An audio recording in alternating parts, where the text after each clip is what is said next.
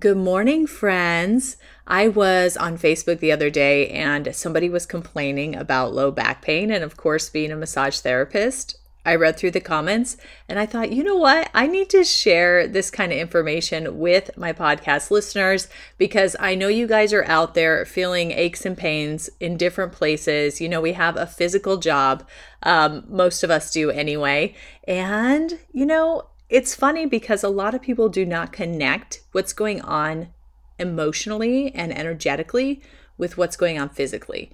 And so I feel like we miss a lot of really good clues and insight as to how to make our situation a little bit better. Now, I'm not going to get super detailed, but I will throw out a few examples of things I see often and my insights on what is going on subconsciously. All right, let's go ahead and get started. Hey friend, welcome to Deep Healing for Creative Entrepreneurs. My name is Aubrey Barr and I am a subconscious release technique practitioner and photography business owner. I know you are sick of ending your day feeling overwhelmed and exhausted, and you are seeking a solution to help you feel creatively inspired and actively engaged in your business as well as personal life. In this podcast, we are going to dig into any limiting beliefs or subconscious programs that are keeping you in a space filled with anxiety and stress. This work is not a temporary solution for your life. No, this is a complete transformation. So grab your coffee or tea and let's start you on the road to healing. And let me just say, you can do this. You are worth it. And you are meant to thrive in life and business. So let's dig in. So with my background being in massage therapy, I've talked about it before, but I started as a massage therapist and I was very well known for the deep work that I did. So not hard pressure, but deep. Like I do neuromuscular work, I do myofascial release, I do so many things that are digging in, we'll say. Even Thai yoga massage, whatever. I'm certified in so many things that are just more physically demanding. So even on me, but also on my clients, right? The idea being, obviously, we can loosen some things up. We can move fresh blood and nutrients into the area and just break up more adhesion tissues. There's just a lot of wonderful things that happens there. Okay, so that was my whole goal, and I spent the first probably 10 years of my massage career focused solely on being that person that can take on the clients that need the deep work. And honestly, I'm very good at it. I'm extremely good at it. I'm very good at the trigger point therapy, so that's always been kind of a natural gift for me. So you can imagine that when I started getting into energy work or just diving more into trapped emotions, I was pretty dumbfounded at how the body can hold on to emotions and subconscious programs. So it's been super interesting, and I just thought it'd be really cool to come at you guys and kind of tell you what I see when I see somebody going through things like this and how I would approach it now, given my knowledge about the subconscious and then also the physical body. So many people have asked me, what comes first? Does the trauma from your experiences, from your life being trapped in your body come first, or does the physical issues come and then the emotions come in and kind of grab a hold of places where it's not freely moving and it's not easy to detox out? So I absolutely think now that when you have an emotional trigger or trauma and it's trapped in your body, you are going to have a weaker area of the body. So let's say, for example, this is someone that worked with me very closely around grief.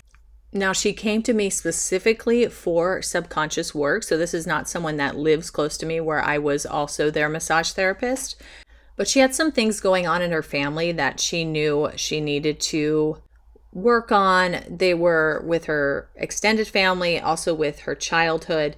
And so we were able to pull up quite a bit around issues that were causing her to feel heavy in the chest and feeling the grief. She had some losses very early on, unexpected, and she kind of kept them there. So we worked through them. But I noticed as we were going through them that she was having little bouts of coughing. And it wasn't super severe, but it was like kind of like your throat itches a little and you cough and cough and cough. And so I, stopped and I was like, you doing okay? And honestly, coughing often shows up as a form of release. We mostly focus on breathing out the emotions and the programs, but occasionally you will cough or yawn, or some people will cry, some people laugh, or even get like little burps. It's all releasing. And I've learned this from years of doing body work on people. It's the same thing. They will try to release things, and it's just a physical reaction of an emotional concern. And so it's totally normal. But we talked about it a bit, and she said, actually, come to think of it, I've had this cough for 30 years. And I've been to plenty of doctors, and there's never really anything concrete to say about it or anything to help it or fix it. And she did tell me after the session that she felt better and she wasn't coughing as much. Now, if you do any kind of research on how emotions stay in your body, you will find that a lot of authors in their books and a lot of studies will say that grief is often in the chest, in the lungs, to be more specific. And it will often prohibit you from taking those big, meaningful breaths, like a bigger breath in. Grief will kind of shut that down a bit and make you feel like you can't breathe. So oftentimes I find programs like I can't breathe, or traumas where someone really felt like they couldn't breathe. Let's say you have asthma and you have a situation where you have an asthma attack and you cannot breathe for a short period of time. You will hold that inside, and it does cause extra issues. So the reason why I'm even telling you this is because a lot of times we need to open our mind to what else may be going on. Okay, so let's say your low back is bothering you, and maybe it's a thing that has been with you your whole life, and you just go through bouts of feeling like, okay, I can't even walk, or it's so achy in the morning, or whatever. Yes, you may have other things going on. Okay, I'm not saying there's nothing else physically going on that would cause that. All I'm saying is a lot of times we have a subconscious program from traumas that are locked in our body that will constantly nag at us in those ways. And it's almost like saying, hey, I know you forgot about this, but this is something that you need to take care of because I need help releasing it. I can't process this on my own without your help. Okay, so low back, for example, is a big area to hold deep traumas. This is an area where a lot of people who, have had experiences where they were abused will have that low back pain because the underlying emotion there is like not feeling supported. So even if it's, you can have other things, no question, but those bigger traumas where you experience something that was deep, that was, very abusive in whatever way, those will kind of stay in your hips and in your low back. And so I find that support is a big issue for that. And then on the flip side, we can also determine kind of where the trauma is coming from based on what side of the body it is on, because a lot of people who have trauma or pain or issues on the right side of the body, it's not just because they're right-handed. A lot of times they have some kind of paternal influence in their life that is causing or did cause some issues.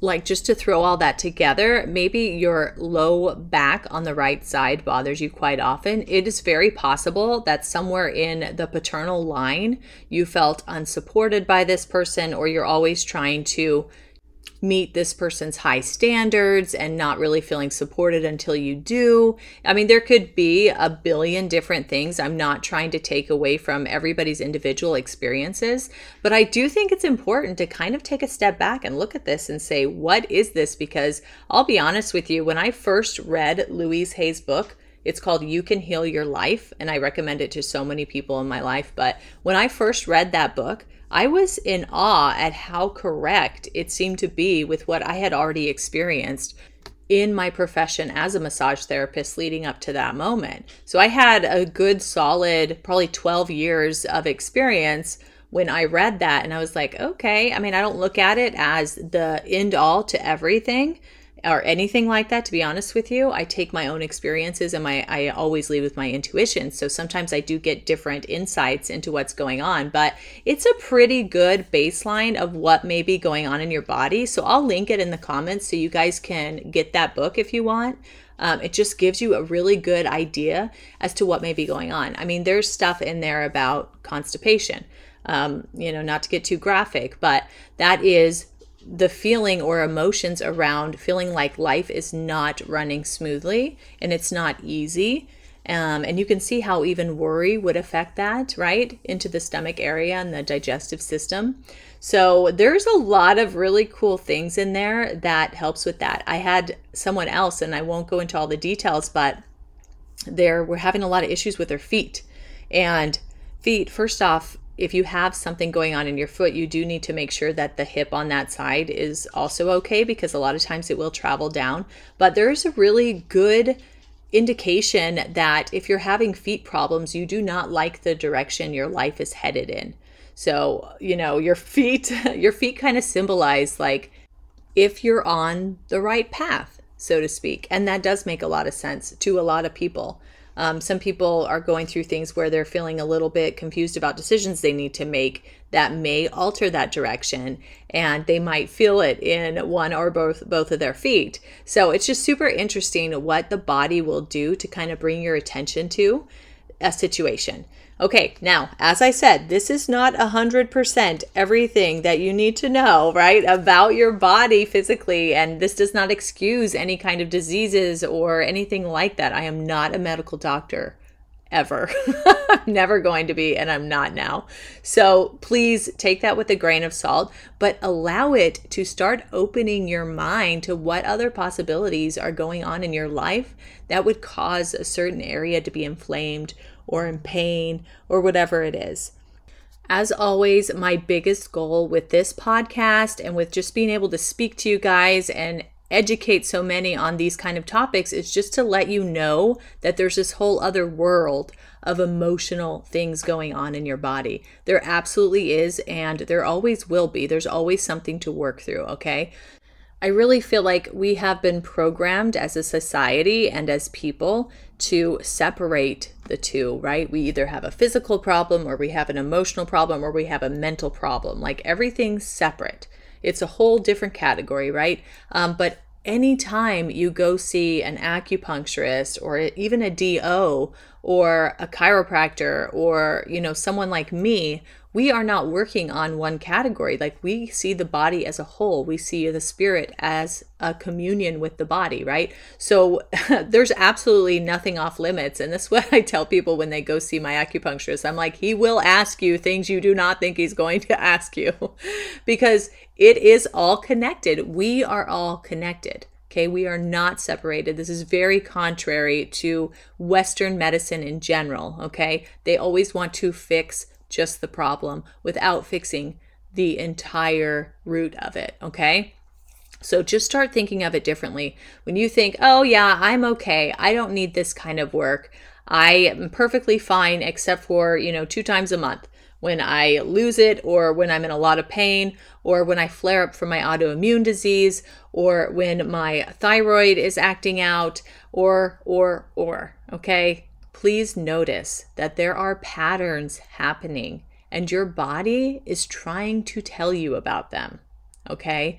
We cannot just explain a autoimmune flare-up by saying, oh, well, it's just inflamed and it happens. And that's what happens when you have this disease.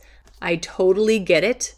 I have my own autoimmune diseases too, right? And if I didn't try to look outside of what the, diagnosed but untreatable medical world told me, I would still be suffering pretty heavily.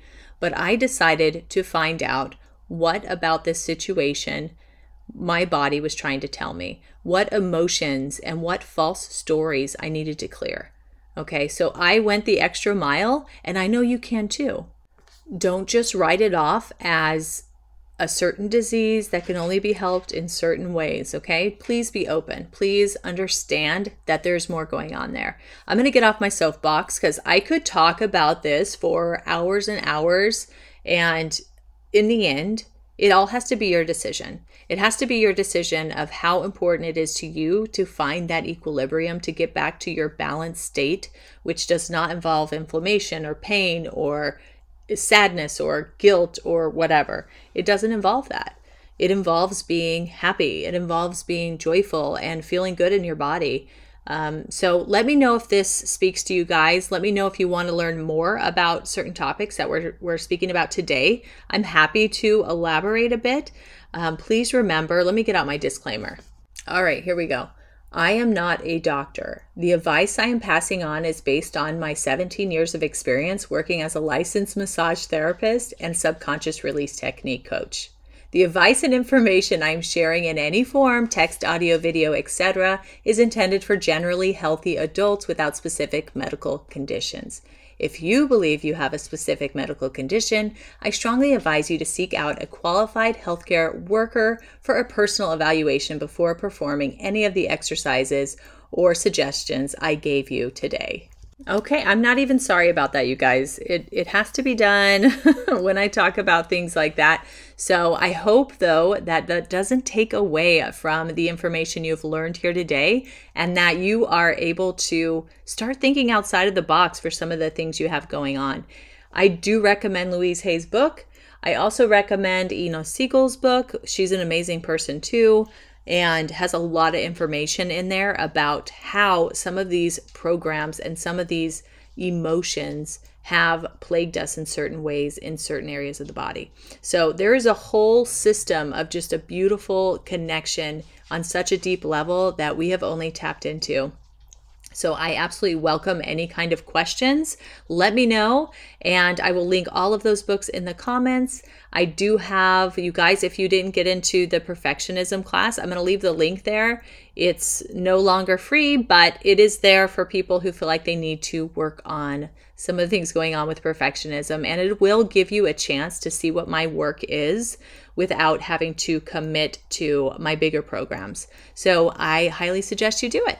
All right, guys, have a beautiful day, and we will talk soon. I hope this podcast spoke to you in some way. If it did, please go ahead and leave me a review and subscribe so that I know you're enjoying what you hear. And further, if you know somebody else who owns their own creative business and struggles with anything that we spoke about, please pass this on, because it is my hope that we will be able to build a community of like-minded individuals who love on each other and appreciate the many facets that make our creative business so unique. And lastly, check out the show notes to find my free Facebook community and other useful links to work with me. All right, friend, see you soon.